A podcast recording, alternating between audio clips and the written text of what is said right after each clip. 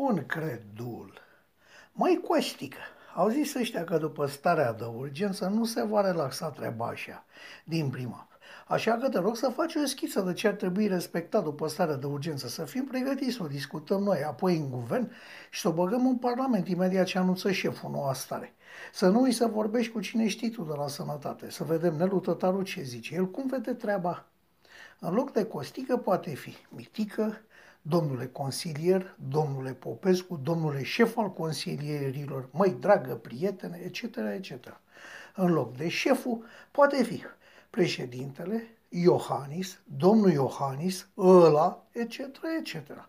În loc de Nelu Tătaru poate fi ministru, cum îl cheamă, ăla, ăla de la sănătate, etc., etc. Ei bine, eu, credul și naiv din fire, mi-am închipuit în jurul datei de 15 aprilie 2020 că discuția asta a avut loc. Mi-am închipuit că cel puțin la intern așa s-au petrecut lucrurile și că, după cel mult încă o săptămână, primul ministru i-a întrebat pe miniștri în ședința de guvern dacă și-au schițat momentul de după starea de urgență, cum văd ei lucrurile și ce propunerea. Apoi, mă așteptam ca primul ministru să le ceară să-și înainteze propunerile grupului acela fantomă de neanunță morții și că în termen de încă vreo câteva zile materialul era gata. Dar asta nu este totul. În ziua în care președintele a anunțat trecerea la starea de alertă, sau cel mai târziu a doua zi, guvernul trebuia să înainteze Parlamentului materialul pregătit, puricat, verificat de juriști, cercetat, încrucișat de specialiștii ministerilor implicate, adică toate, frumos tipărit și cu toate patalamalele pregătite. Credul, credul și naiv. Ei s-au apucat să pregătească oarece măsuri cu câteva zile înainte de încetarea stării de urgență. Pentru asta îi plătim. Ăștia sunt cei mai buni oameni care pot conduce România? Atunci este îngrozitor.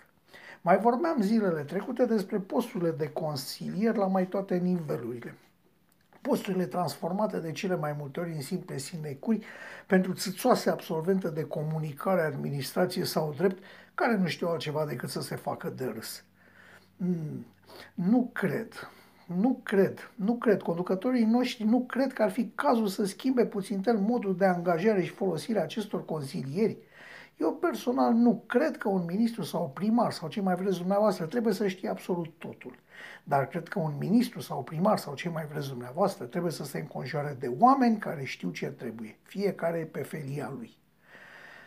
Să nu ne mirăm că ne merge cum ne merge. Dacă în locul guvernului Țații Viorichi ne-au venit ăștia buni, cu un ministru de interne împiedicat în vorbire, cu miniștri gângaf și cu un ministru prim care se dă fată mare. Să nu ne mirăm. Așa crede un om de pe stradă.